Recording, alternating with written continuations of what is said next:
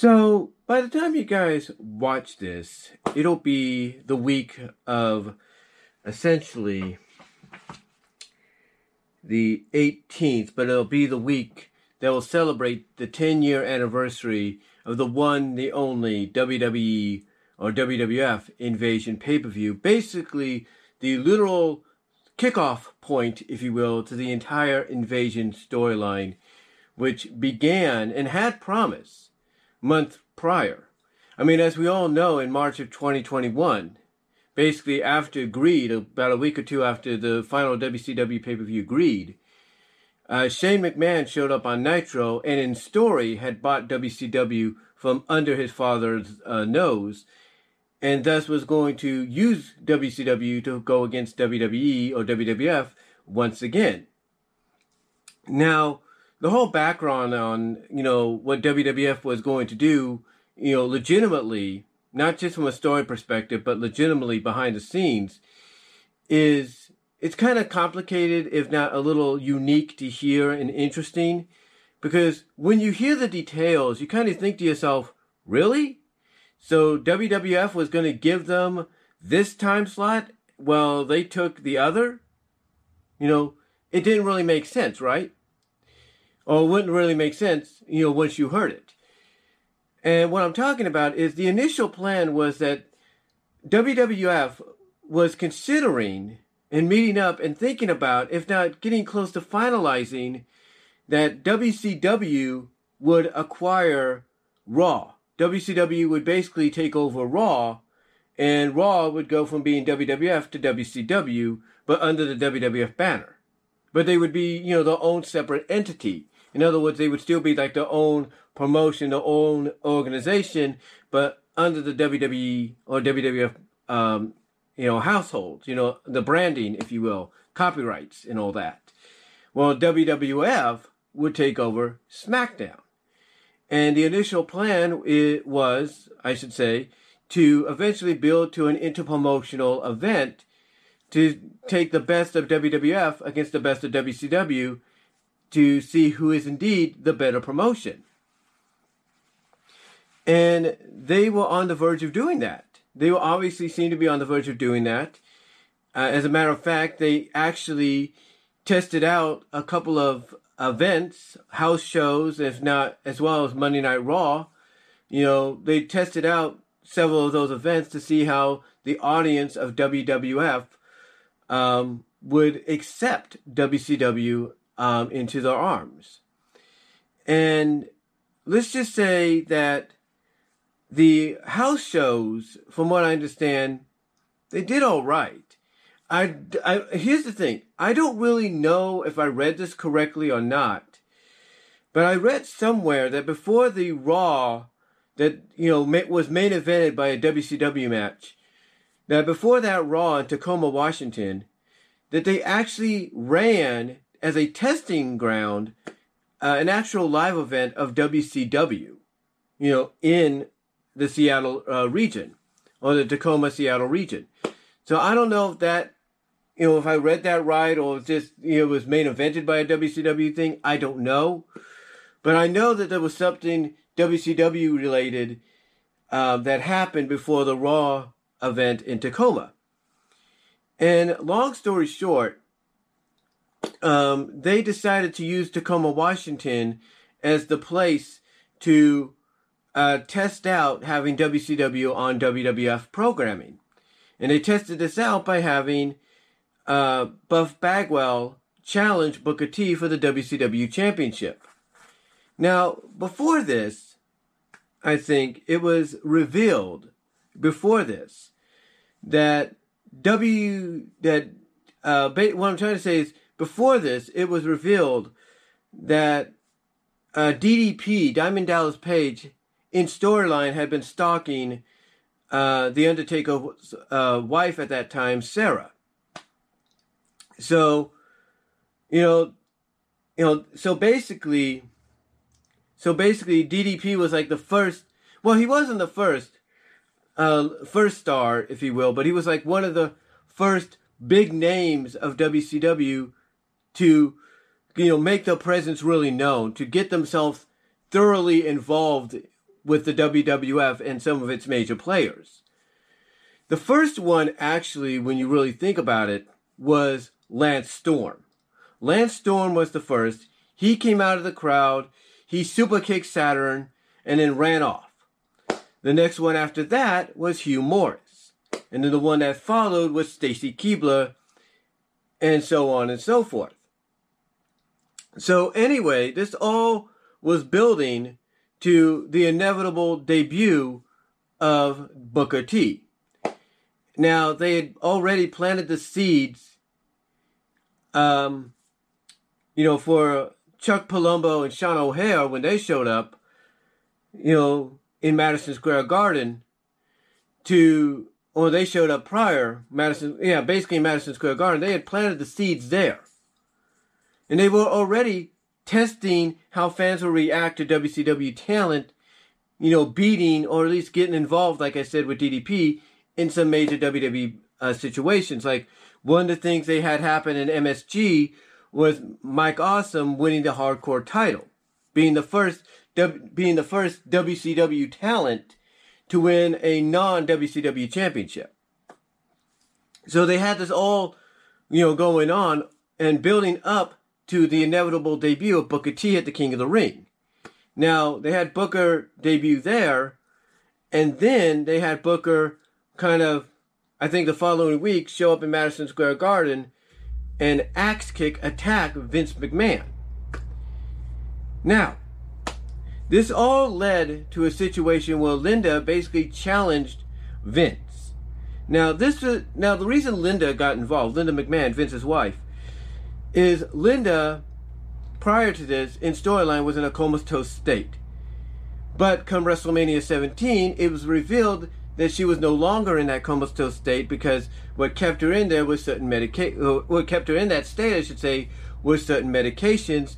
But a plan was done between or made between Shane, Trish, and Lin- between Shane and Trish and Linda to get her involved to basically get off off the meds and basically back, you know, to her status as the CEO. So, on an edition of, I think it was Raw, she challenged Vince in his manhood. Basically saying, Are you afraid of competition? Are you afraid? And Vince basically agreed, agreed finally, after being basically tricked into it, basically being, you know, you know, having his bluff, I should say, call, uh, called by Linda. Vince said, No, I'm not afraid. So Vince agreed, okay, fine.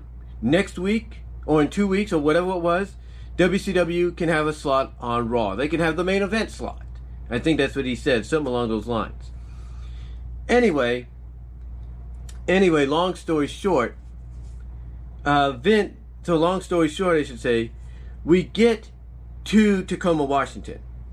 We get to that edition of, you know, WC of Monday Night Raw and for a majority of Raw that night, everything was WWF until the main event.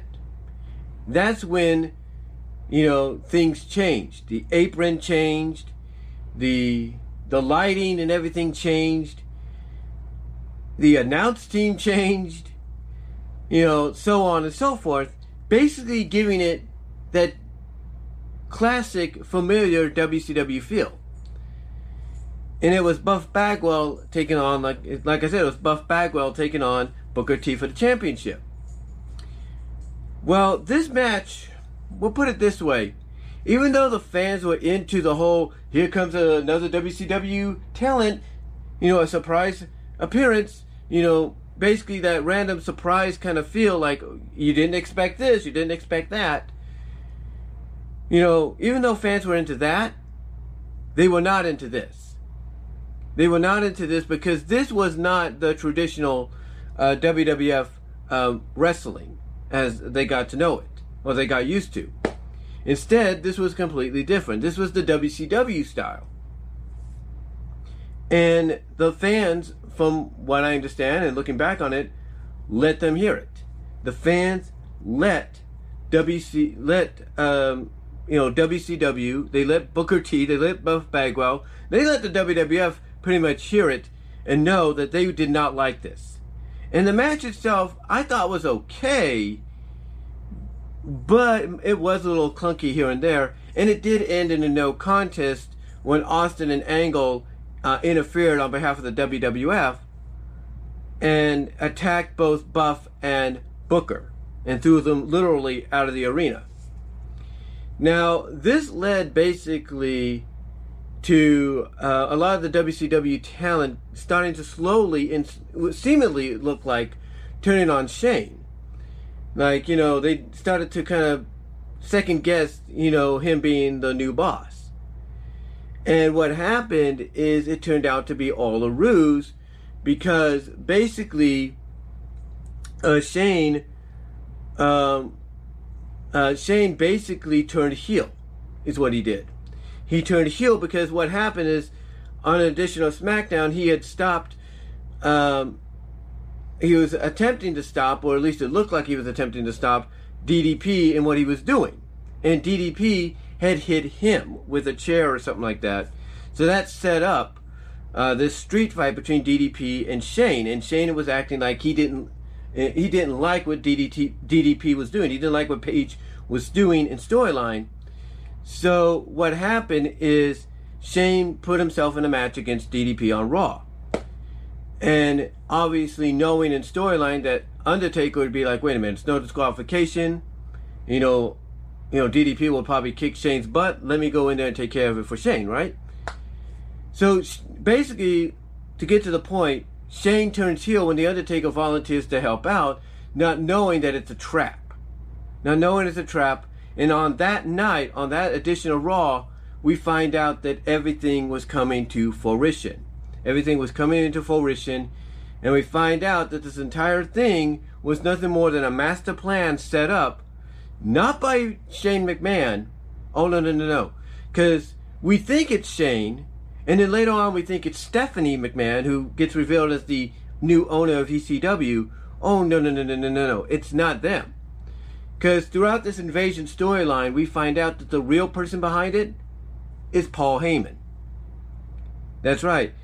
It was Paul Heyman um, that got to Shane, that got to Stephanie, convinced them to do this stuff because Paul Heyman in storyline, and this even was evident in his uh, worked in his uh, shoot promo uh, that he did on the SmackDown before the winner take all edition of Survivor Series. Paul Heyman was upset. He was ticked off, you know, at the fact that Vince had forced him out of business. That Vince basically took his talent, like the Dudleys and Taz and several others, and brought them over to WWF and left him with almost nothing and not eh, basically he was just upset at the fact that he blamed WWF for causing ECW to go out of business, and that his main goal was to get you know W uh, basically to get wrestling back, to get wrestling back like we saw in ECW and WCW. So anyway, around this time, um, 20 years ago, was the Invasion pay per view. Now, at first, the Invasion pay per view was just going to be WCW, WWF. You know, and obviously, I think the original plan was that WCW was going to win, and as part of the victory, they were going to get Monday Night Raw as their own program.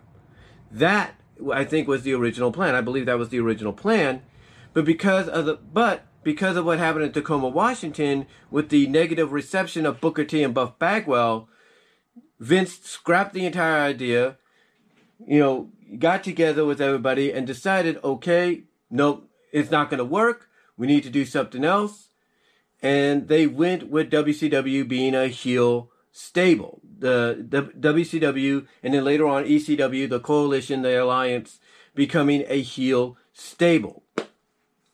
They went with that because, you know, it would make it easier for fans to get behind the WWF and you know, you know, uh, and basically pay to attend, pay and attend as well as watch uh, on television the WWE attempt to basically finally demolish WCW and ECW. But of course, if you're gonna basically start one thing, one thing before I say anything, one thing I will give WWF credit for at this time is they knew that if you're going to create a new heel faction that basically consists of various superstars, men and women of these two companies, if you're going to create a faction and you're going to get behind it before you literally, you know, put it to pasture, you need to start it off hot. And that's what they did. They started it off hot by having the alliance win the inaugural brawl, basically win the invasion pay per view um, if you will, by one point, by one match, when they had Austin turn heel against WWF. And, you know, from there, it was kind of like back and forth. Like victories were being traded and everything. And in the end, of course, WWF, as we all know, come November of 2001 at Survivor Series, ended up winning. And then the next night, everything kind of went back to status quo as, you know, fans were used to. But when fans look back at the invasion storyline and they look back at the invasion pay per view itself, they see a lot of potential that was lost. A lot of things that could have been held off until WrestleMania 18 the following year. I mean, even Jim Cornette a couple of years ago, uh, doing a um, one of his various interviews or get-togethers for K for RF Video or Kayfabe uh, network or whatever or whatever it's called, you know, one of his classic shoots, even booked what he would consider a WWF versus WCW WrestleMania card as it would have been in his point of view, from his point of view. But yeah, it was, but yeah, the potential everybody saw with it was it was there, and again, this is potential that they could that they were hoping would have been saved for the following Mania. But the problem was, the problem was that the fans in Tacoma, Washington didn't really help anything when they basically booed the WCW main event. But on top of that, it wasn't just the fans in Tacoma. It was TNN. TNN was the broadcast uh, network for WWF uh, Raw that year. Oh, not that year, but for that time up till 2005. They were the new home you know, as of 2000, you know, the pri- the previous year.